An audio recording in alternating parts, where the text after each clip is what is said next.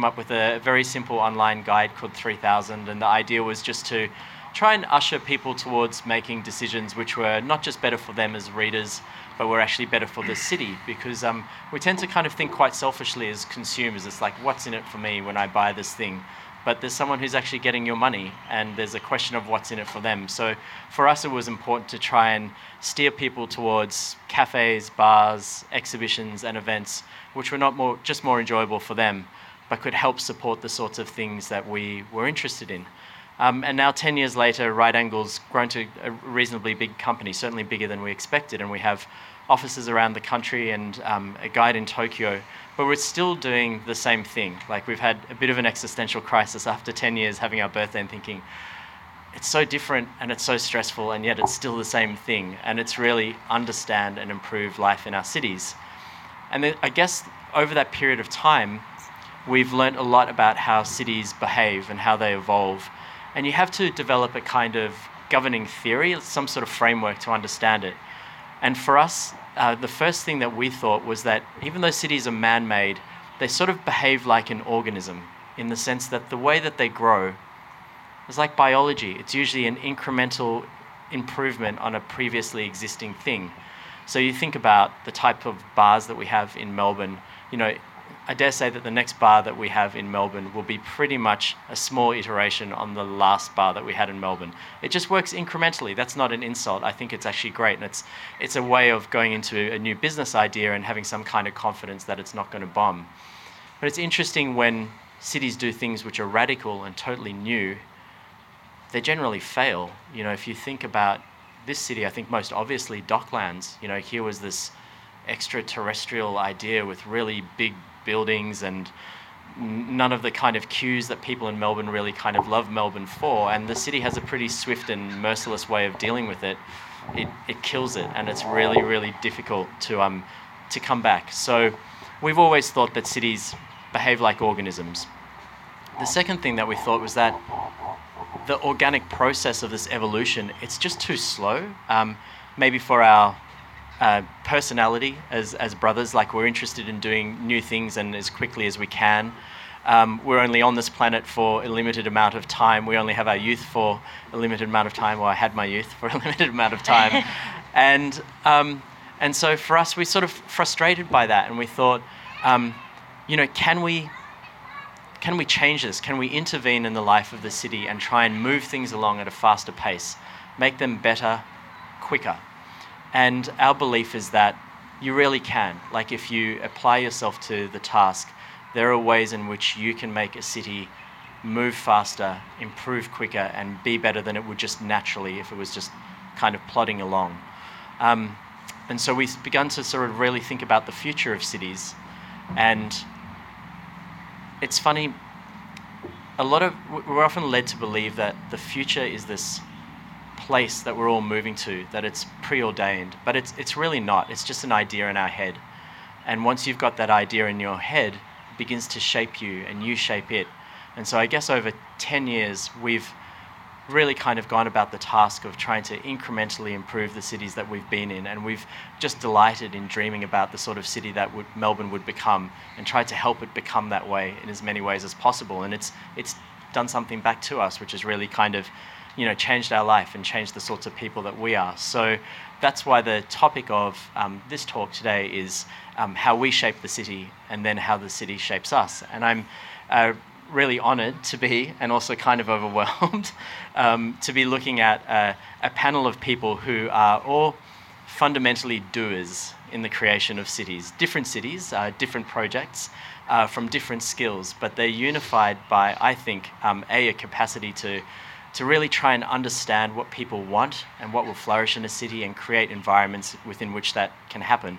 So, the purpose of today's chat is really to just discuss the topic, but from a few different viewpoints. And I have, um, I might actually introduce you guys singularly and, and ask you a question, uh, and then we'll kind of work around to um, to the conversation, but I'm going to start with you, Nectar, uh, the Golden Greek in the middle. So, uh, Nectar, Nectar is a philosopher trapped in a developer's body.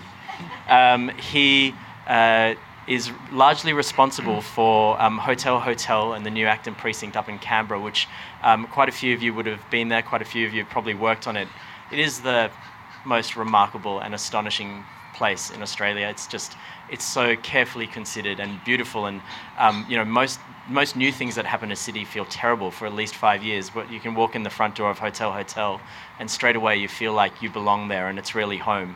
And I remember when Nectar came into our studio, he's like a um, like a goat herder and a goth, and uh, just just all this kind of crazy. And he walked in and said, "I don't really want to build buildings. I want to build culture."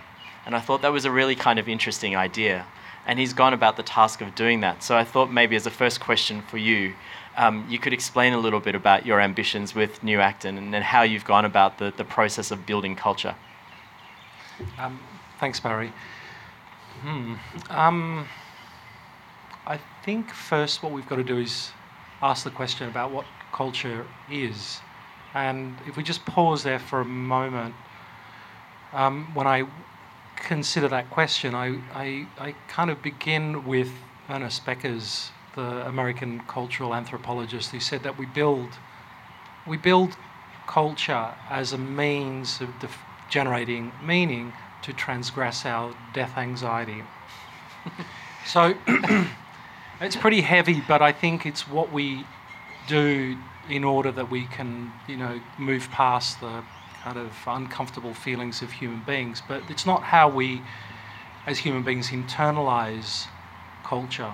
So I think what we do is we build these representational um, aspects of our life.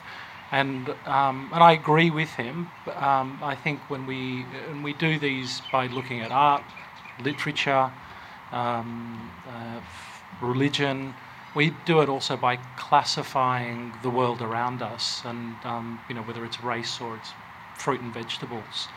Um, so I thought, you know, when when when we when I look at people engaged in culture and having fun with culture, which was, I guess, where we started with the hotel. Um, we're all we think um, what's important is to um, create or support, create a series of armatures, armatures and vessels that allow people to develop up their kind of own mythologies about themselves. So I, um, I don't think we build culture. I think what we're intending to do, um, whether it's with processes, ideas, mm. or buildings, is to build a series of vessels, um, and for those vessels, um, become opportunities for people to develop up their own ideas from there. I mean, we're interested in the cracks and the crevices of life that people can fall uh, through or climb through in their relation to themselves. And I think with cities or with buildings or with programs, we often want to resolve everything to an inch of its life. Mm. And um, particularly when planners get a hold of things or public legislators do. And um, it's a really fine line between developing up um, an armature and a vessel and resolving it to the point that there's enough there for people to be able to, you know, uh, create leaping points into new worlds. But it also needs to allow for an ability for us to be able to colonize those places. So um, you know, with with the hotel, it was it wasn't a hotel, but as you said, we wanted to end up building a place for for people to, uh, you know, kind of explore new aspects of, of themselves. And it's only when you're bending your mind or bending, um, you know, places or bending rules or um, are in a process of a state of curiosity. Mm. I think that we're developing up the best culture. Yeah. Um, yeah. Yeah. Um, I guess maybe to you Schoolhouse Studio girls, because in some sense, what you've managed to do as um, I hate to hate the idea of you guys as landlords. You're more like We're not. almost you're not like Our like, landlord is on the panel. He's our landlord. behave yourself then. Um, but you look after people. You create a, a vessel for people, and I, I think probably of the, the people on the panel, you might be the, the lesser known. So maybe start with just a bit of an explanation about what Schoolhouse Studios does, and then I'm I'm really interested to know about how what sort of relationship you have with your your tenants. Yeah. Do you want me to? Yeah. I'll start. Um, so, Schoolhouse Studios is essentially artist studios. Uh, it started in Abbotsford. Alice and um, her friend Elizabeth Barnett started it um, in 2011, I think. 10 maybe. 10 maybe Yeah. um, in an old school the old steiner school on nicholson street abbotsford and um, it started out of a necessity for uh, artists and makers to have some space that was affordable and also to have some proximity to like-minded um, people in i- people in the exact same situation and i moved in um, as it started with my record label that i was running and um, I feel like this should be your part because you started it. No, keep going. Nailing it. okay, well, I'll keep going. Um, anyway, my part in that is that I um, was running a record label out of one of the studios and um, eventually ended up helping Alice out with the management um, of the studios and, and the events, uh, mainly the events and the maintenance of the site. Um, anyway, we, we ended up uh, being kicked out of that space due to uh, large development. I think there was 89 um, townhouses being built, and we didn't have a lift. So council were like, uh, you know, you have to leave or, or put a $30,000 lift in there. Uh, but it was an absolute dream in that school. There was a basketball court, a big orchard, and there was, you know, huge studios that were like fifty dollars a week because we had incredibly low rent because it was temporary and we had some amazing events there. Um, you, you know, with 500 to 1,000 people, huge music events, um, and dance parties, and just uh, markets and all sorts of things there that we had uh, the freedom to do because we had such an affordable space. Um, anyway, we were moved out of there in 2013, I think. and Alice and I embarked on uh, the huge mission of trying to find a new space. Yeah. And after about a year, found um, were introduced to Nectar, who had bought a building in Collingwood and um, had offered us a subsidised rent to move our artists in there. So it was a huge effort trying to keep the community together. Yeah. Did you lose Um, people along the way? We lost heaps of Yeah. people, but quite a few people had sort of moved home with their practice and and um, supported us along the way. We built a huge following um, via our Pozible campaign, which we raised fifty thousand dollars from to build the new site, and we built a new site in Collingwood. Um, I'm probably going over the There's no- question. no Is rules, no. Okay. I'm totally underprepared as well. So just, Okay. yeah. Well, now, yeah, now we exist um, in a warehouse in Collingwood with um, close to 100 artists, makers, entrepreneurs, and um, creative business people. Um, and yeah, it actually works.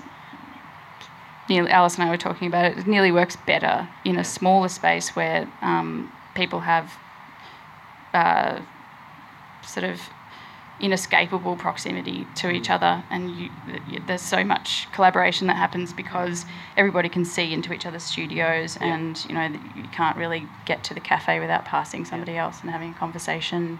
Um, yeah, Yeah, so it seems like you guys had a couple of pieces of luck along the way. Uh, one So was finding luck. the school, Yeah. and then the second was finding someone like like Nectar. Um, but the way that the city normally is, uh, maybe kind of precludes the sort of work that you do because it might cost too much, or you need a thirty thousand dollar lift, or or whatever it is. Yeah. Yeah. Exactly. There's a huge amount of red tape that we would sort of ran up against hundreds of times, and Mm.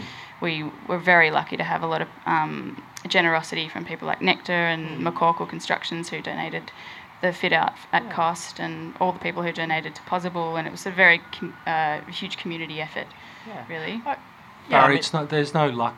Those guys just went Hustle. out and did it. yeah. I mean, they, w- they would have done it with us, without us. Yeah. You know, and I think that's im- important. Yeah.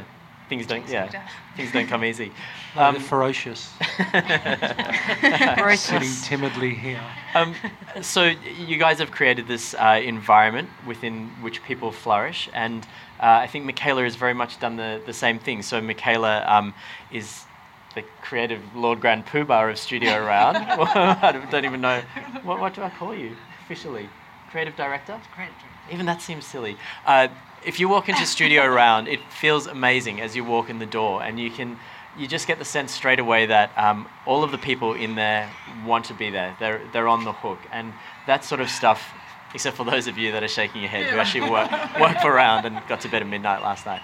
Um, th- that doesn't come that doesn't come easily. Uh, this this is definitely something uh, which we've learned through our business is that creating a, a culture where people feel comfortable and where uh, they can get on and do what they want to do doesn't necessarily happen by accident. It happens by design. Um, but I'm, I'm interested in, in Melbourne design and particularly you know graphic design, which is your area of specialty. Is there, in, in your opinion, like a Melbourne house style?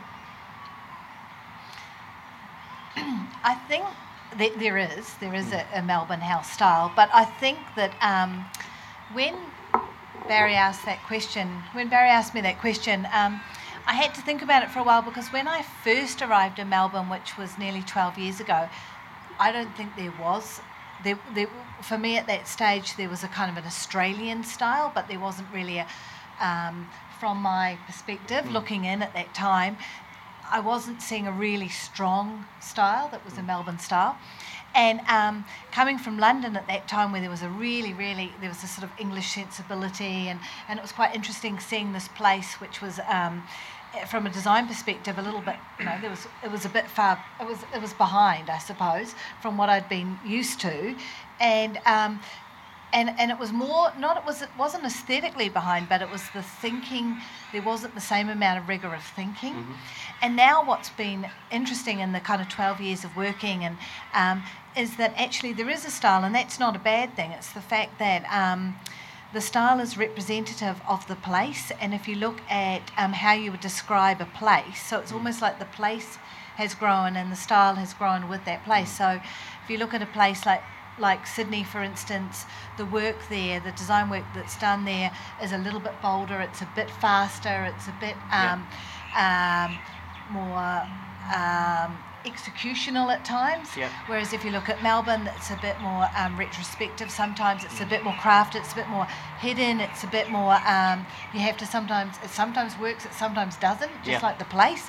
Um, so it's sort of I think, and if you look at any place, when the work starts to feel like the place, that's not a bad. I don't see that as a bad thing. I think it's a a thing where we're actually starting to understand the place that we're occupying, and, and if we can do that more, Yeah.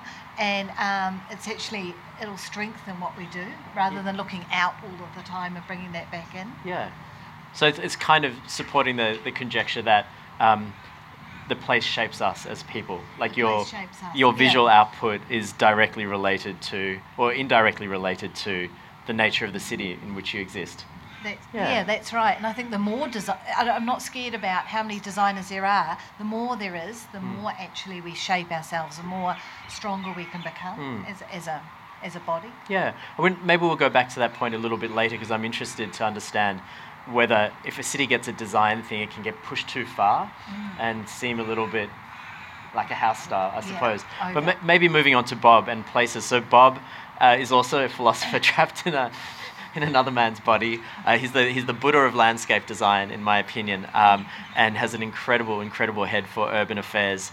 Um, he runs a company called Oculus, who do landscape design, and I think, um, yeah, the you know what? I kind of get the same feeling when I walk into all of your places, which is that it's just comfortable and easy to belong. But how do you go about um, tackling the, the problems of a site? How do you go from here it is physically to here's the right idea for it? It's a big question. Um, Hand over your IP. I think um, I, I think a lot of what we do is observational. Um, it, you know, it's we're all affected deeply by our childhood, um, and I think that I personally am deeply affected by my childhood. I'm not a native of Australia, um, but I have been here now 22 years, so I have been affected from my past and my present status in Australia. Coming from New York, uh, living in California and San Francisco. I think I'm affected by all those all those things, and I think I bring all those things to the projects that we're involved with. Um, I'm, I'm fascinated with people, and I think what people um, people want they want to feel connected. They want to feel connected to the place that we're creating, and um, it's not about style or about being cool. I mean, I think there's a, a obsession with Melbourne about what's the next cool, and I, don't think it's about cool. It's about what touches us as Yeah. human beings, and I'm not always sure what touches us as human beings, but I but I do know what touches me, and I think I we, you know we, we, we bring that um, to our to our projects, and I like to feel um, a sense of warmth. I want to feel like I can engage with people. I don't want to feel separated. I want to feel like I can um, approach people and in public space. And so my fascination is public space. So what I bring to it is the idea of engaging with people in public space is um, something that Melbourne, I think, probably needs a bit of work on Mm, right. um, as it goes forward. It's it's not about being pretty. It's about bringing out. You know, we were talking about creating culture earlier. Um, Melbourne is fascinated with movement, the streets, the trams, the consuming of the city. Mm. It's a it's a consumptive kind of personality, Melbourne, mm. Mm. and I'm fascinated with how we can slow public space down a bit, how we can slow it down, and the idea of lingering, lingering in public space, and actually just being, as opposed to and engaging with the people that are around us. Um, so that's probably what kind of drives Yeah. drives. So an understanding of a, a basic human need. Yeah. Yeah. Which I, I learned this morning, Alice, that you started No Lights, No Lycra, I did. which is a true. phenomenon, like one of Melbourne's most famous exports. Ah. Um, so what was that? I mean, there must have been a human need, like some kind of mortifying experience on a dance floor. Or what? Maybe I think explain. everyone's uh, had a mortifying uh, experience on yeah, a dance I've floor. had many. Too many to remember. But can you explain a little bit about how you, how did you come to that idea? Um, oh, you've thrown me. I had no idea we were going Yeah, to know sorry, that one's today. out No, there. it's fine. Um, so Heidi and myself, who started No Lights, were studying dance at the time, and we we're just sick of dancing in front of mirrors, dancing because we were, you know, practicing for a performance. We just wanted to get back to what it felt like to enjoy dancing and.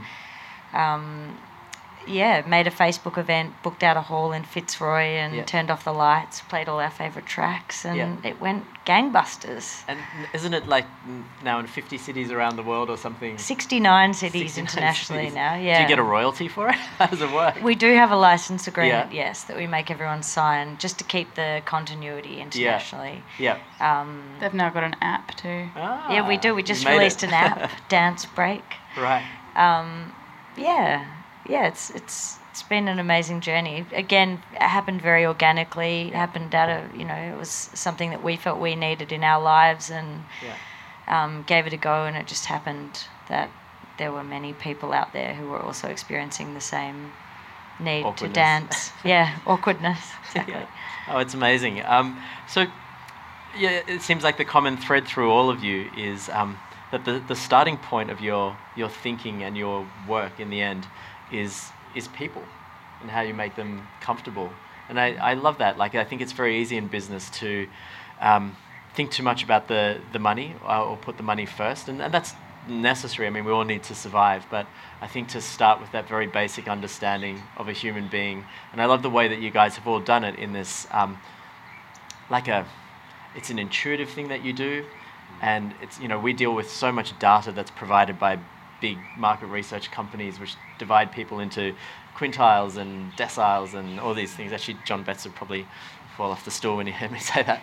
Um, you know, and it's just it's just numbers and uh, thoroughly dehumanizing. And so we spend a lot of time really trying to get our heads into the, the life of these people who we're, we're trying to speak to through our products. And I think as a, a kind of nice point in our evolution, got from a point of always imagining what we would want to being able to imagine what somebody else would want. Not what would I do in your shoes, but what if I was you in your shoes and what's the right response. But maybe moving on to this question of, of city shaping. So there are, there are movers and shakers in the city. Um, and I'd be interested to know from you guys, um, you know, who do you think shaping the city, of Melbourne, in a positive way at the moment? And I think, Michaela, you've kind of got a, a star client who might, might be a nice one to speak to. So um, Andrew McConnell, I think, is is for us someone that we've worked with for many years, and and um, really probably back to that point of people. He's not just opening up the latest. Um, cool thing he really does think about people and people's needs and people in different parts of the city so i think i think um, he's someone that we've worked with and really enjoy the way that he thinks and, and, and thinks about um, how to shape different spaces from that food perspective but definitely not just from a bar you know from whether it's a bar or a, taking over an existing pub or um, taking uh, we've just done Meat meatsmith which is a butcher's um, on Smith Street, but you know, it's definitely a, it's it's his interpretation Yeah. of different experiences and how we've worked together. They're, they're all completely different. There's Yeah. not none of them are the same. None of them have the same I mean, brush. yeah, that's such an, a, an incredible approach to business. You know, like I really like Fonda. I think it's good, but they roll out one Fonda that's the same as the last Fonda. That's their business model, and it, it's, it's great for them, I'm sure. But that's that's why I'm in awe of someone like Andrew, who every single time does something different, and every time it's at that Oh, amazing yeah. quality. What about you, Nectar? Will you do another hotel hotel, or is it? Yeah. Um, What happens when you replicate?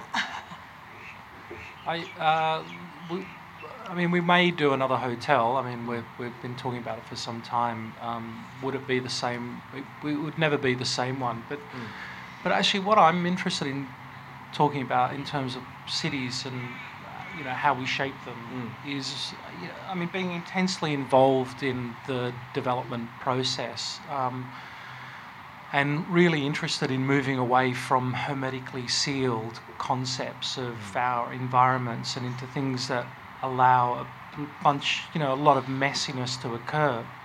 I think when I look at Melbourne and look at any city, I think what we need to be doing is finding ways to embrace the edges.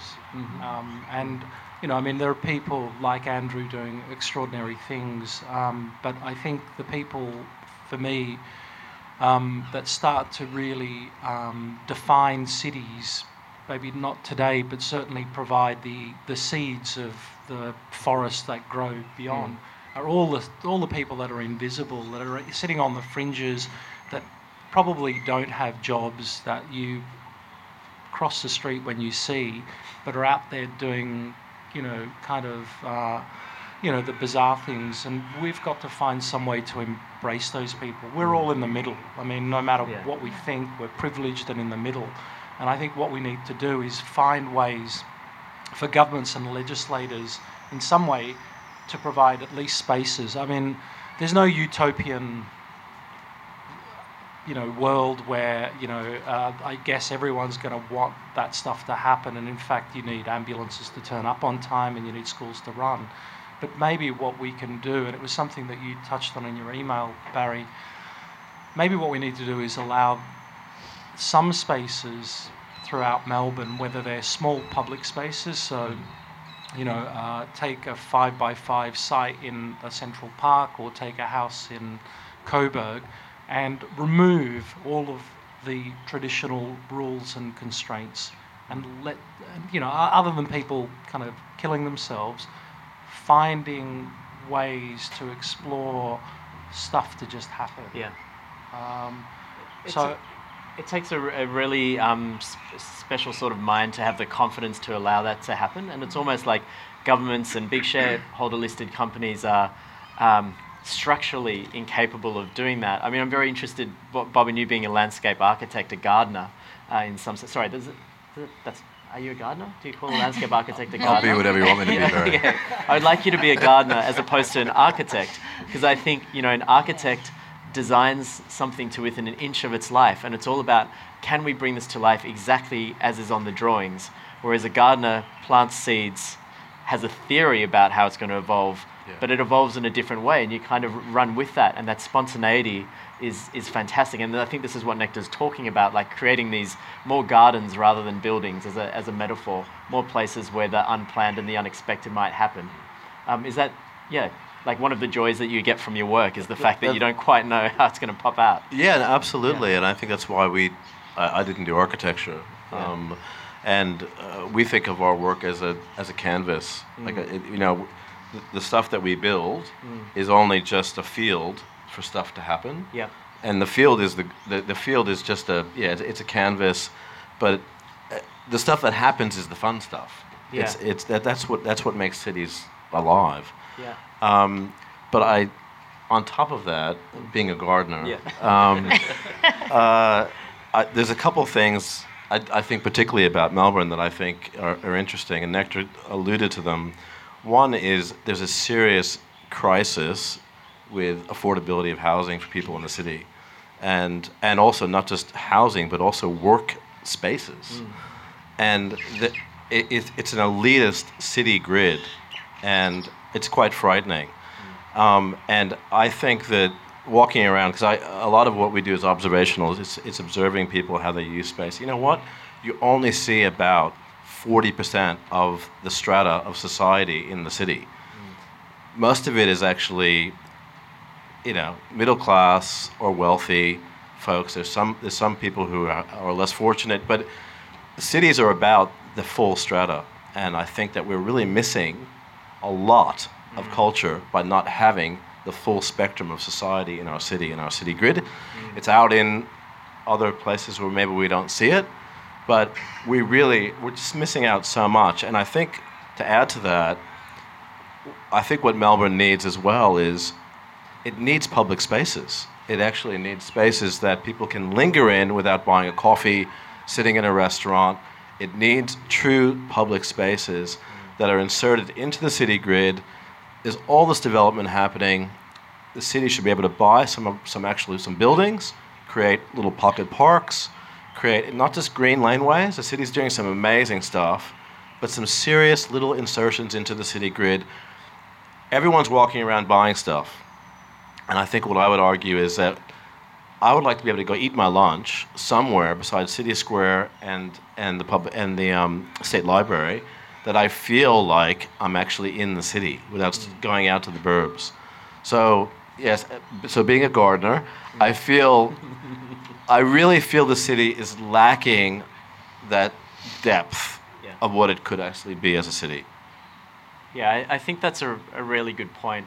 Uh, and one of my kind of great f- fears uh, doing the sort of work that we do, um, particularly us badasses in development, is we, we talk about, you know, diversity and, um, you know, dexterity and resilience and all of these different things, but we've really got such a, a narrow, well, most of us have got a very narrow view of what diversity is. It's a, you know, a coffee that costs $3 or $5, that's the, the bandwidth. And we don't think enough about the, the vast majority of life, which is actually outside of what will fit on a Monocle magazine front cover. You know, it's like a very, very narrow wedge. So, um, what about you guys at S- Schoolhouse? I mean, I, I Bob is not afraid of throwing rocks as a gardener. Um, what about you guys? Like, what are the what do you think Melbourne's challenges are in terms of how it's um, evolving as a city and how it grows as a city? we were talking about this before, and um, definitely to relate to what you were saying, we were talking about how amazing Edinburgh Gardens are as a utopic kind of place for people to meet and gather and share ideas, and it doesn't cost you anything. You, you know, obviously it's illegal to drink there, but everybody does, and It's kind Um, of naturally evolved to that. Like nobody's curated it. Exactly, yeah. Um, and yeah, I think if we could create more places like that around the city, then you know it would be a better. And even those places are, you know, they're threatened to be shut down. I was on a committee last year about um, whether or not people should be able to drink on New Year's Eve in Edinburgh Gardens, and there were so many good ideas that came out of it. Um, you know, to have amazing signage and really good lighting designed by artists and be more like Meredith and stuff, Yeah. but it just got shut down. And it, I'm pretty sure there's like no drinking after nine o'clock, and it's going to be heavily policed, and all the money's going to go into into that security. You know, which obviously has its place, but Yeah. They're not really taking enough risks. It in seems, my opinion. yeah, it seems to be like a legacy of our convict past that we don't trust ourselves to behave, and we need Mm. Yeah. to regulate ourselves so intensely. Um, Nectar, you travel a lot, but what cities um, do you go to overseas where you just think, you know what, they're kind of getting it right um, just by letting it be, letting people get away with things that might otherwise um, be illegal? Um, Well, I was just listening to Alison Hazel about Edinburgh Gardens, and I've spent been away for the last few months, and one of the places I've spent a lot of time in is Athens, and it's interesting to you know I've been I've been going to Greece for, for my whole life, and um, looking at Athens today as opposed to looking at Athens pre-crisis, um, it's enormously different. In fact, I mean, from the outside, if you if you see Athens um, without it being involved in it, you'd think here's a city that's essentially in decay. But in fact, it's being remade culturally and physically in so many new ways that we can't imagine. In, in my mind, I, I can't think of a city that's more vibrant or energetic. So when I ask the question, how is it possible that a place like that has that much life force? I can, I, I think it probably, part of the answer lies in the fact that when you dismantle government and bureaucracies and institutions, humanity finds ways to fill those vacuums. They don't die they in fact find ways to grow. What we do, I think, in Australia and you know, in developed countries, and there's good, there there are good and bad things, but when we when we're progressive and have a huge amount of control, then we squeeze out and crowd out all the stuff that can happen. Mm. So, I mean, I think Athens, just by its nature, forces, you know, because there is no there is no rules. People are essentially, there's no government. People are essentially making stuff happen. They're contacting each other. They're creating new programs. Artists and musicians are getting together. They're colonizing buildings, which is part of what you know Bob was talking about. They will, and and I guess it's probably not this, you know, unlike Detroit. Yeah. Um, and, and I think we need, and, and it happens on the fringes of Melbourne. Mm you know, yeah. in, in, parts other that aren't that developed, and we've got to find ways yeah. to preserve those. We're not going to we're not going to destroy the city here, but what we do need to do is preserve preserve some of those places. Yeah. Um, so you're talking about uh, this this idea that environments are almost undesigned, um, or there is there is no design, and I'm interested from a in a graphic sense. I, I've always been impressed by the restraint in Studio Round's design. Like it, um, it doesn't crowd, you don't crowd out pages. You don't have a look which is so forceful someone can't interpret it. And so I think that everyone has a prob- probably has a different reading of the things that you produce. Uh, you know, s- same with this architecture. I mean, again, so flimsy and so light, and so it leaves space for the individual to interpret and to enjoy themselves. But is, is that something that you're kind of mindful with the, the look and feel of the work that you do to just leave it open to interpretation? I, I think it is. It probably comes from the place where we started, where we, we, we, we started by working with probably mostly artists, and we were we were very conscious of what our role was, and, mm. and trying to make sure that there was enough.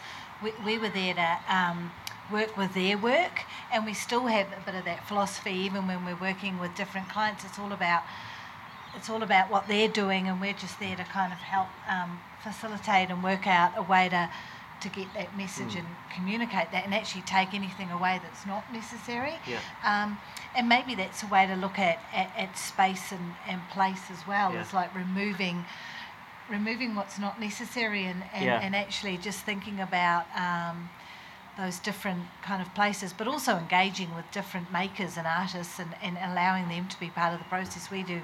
We're like you, we work with developers, and, and so many times it's often the, the, the first part of the conversation is, oh, we want to do what those guys have done, and can you do another? Mm. Can you do another version of that? that? And it's mm. like, well, no, no, we don't really, we don't do that. But I'm sure there are people that do that, and and I think we need to.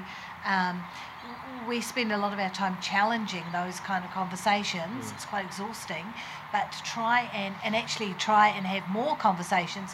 When we worked with Nectar on Hotel Hotel, there was a lot of conversation. Oh yeah, there were conversations. Conversations at the beginning. Yeah. To, you know, and, and at times it was kind of a bit like, God, we just want to get started.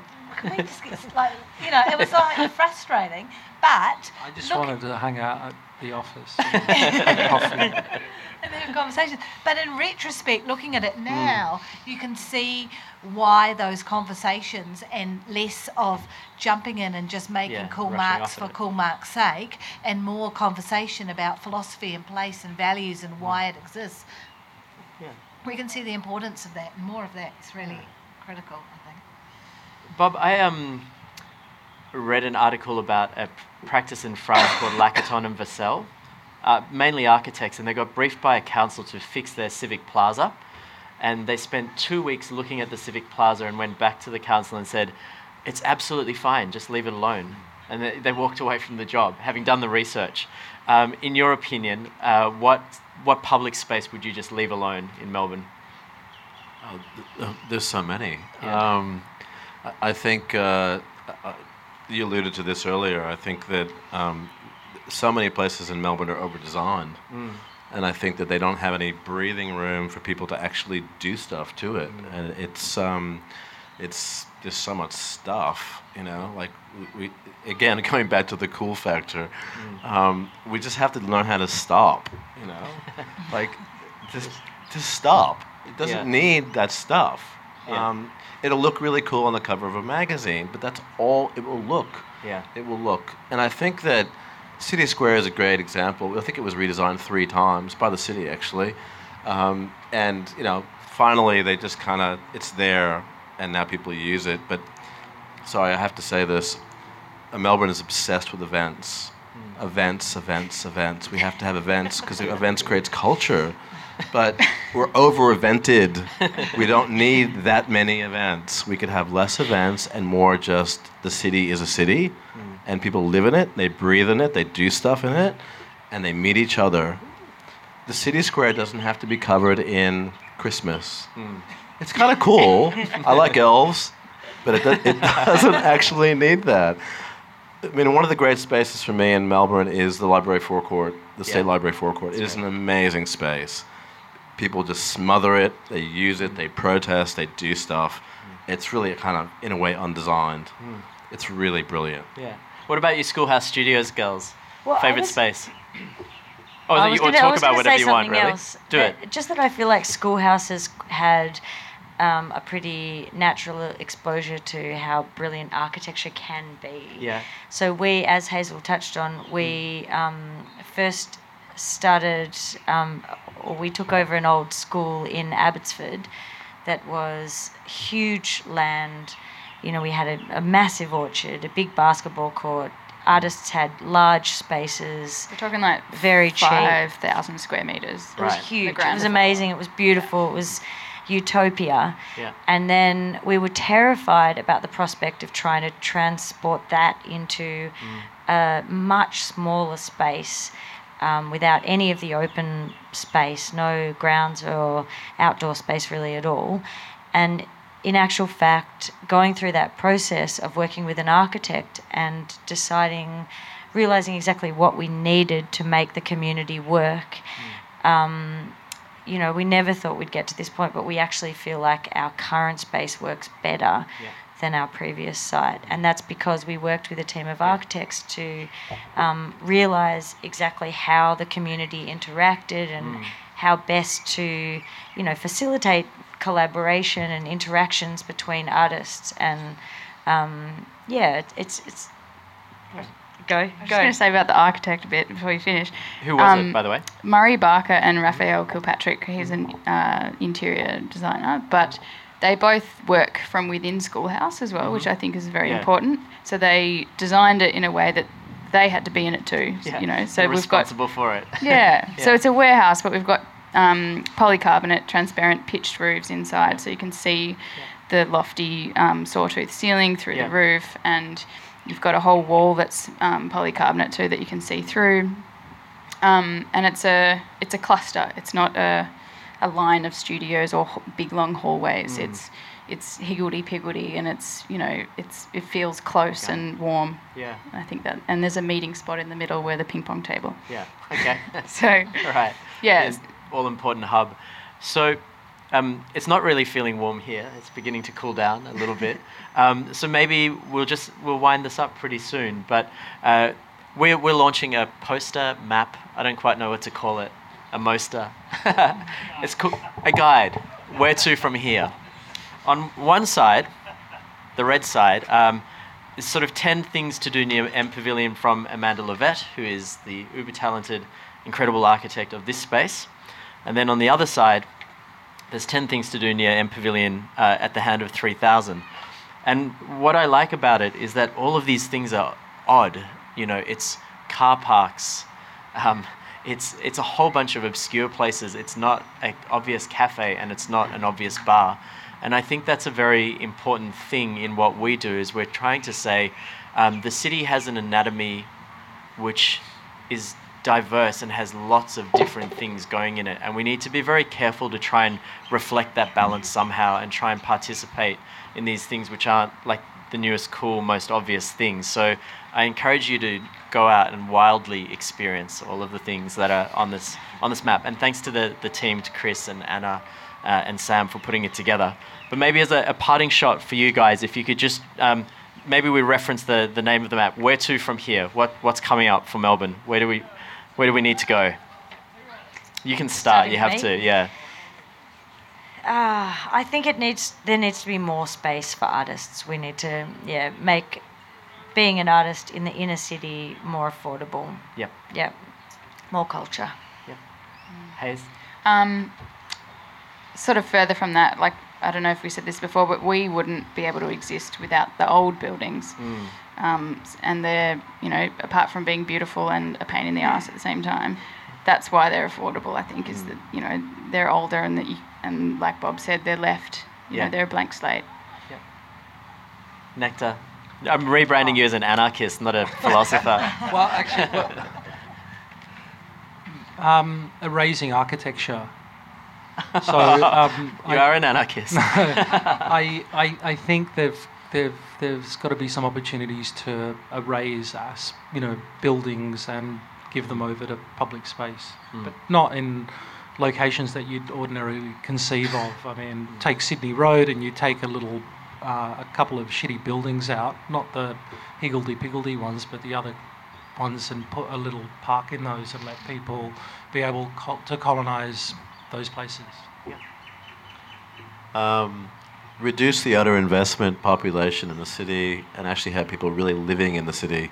So it um, going from a just a rental market owner invest owner investor situation to actually people living and working in the city you can walk to work um, and on top of that like, add an extra um, have the city buy three sites in the grid and turn them into pocket parks yep. And I think for for us and what we do, it's more s- slowing down and more thinking about what we're doing and why we're doing it, and questioning why we're actually putting. We get asked all the time to do something that looks cool, but actually questioning and stopping doing that, and, Yeah. and actually, yeah, more consideration. Yeah. Well, thank you, all of you, so much. Uh, very generous, and um, yeah, we're really grateful for you giving your time and your thoughts. We have um, there's some books out there. There should be enough for everyone. Uh, it's a book called Invisible Cities by Italo Calvino. In fact, there's probably two books for everyone, so it's a Christmas present solved. Um, it's it's a it's a fairy tale. It's a, but it's a beautiful fairy tale about someone who can imagine cities, and I, I think we we should all be doing this.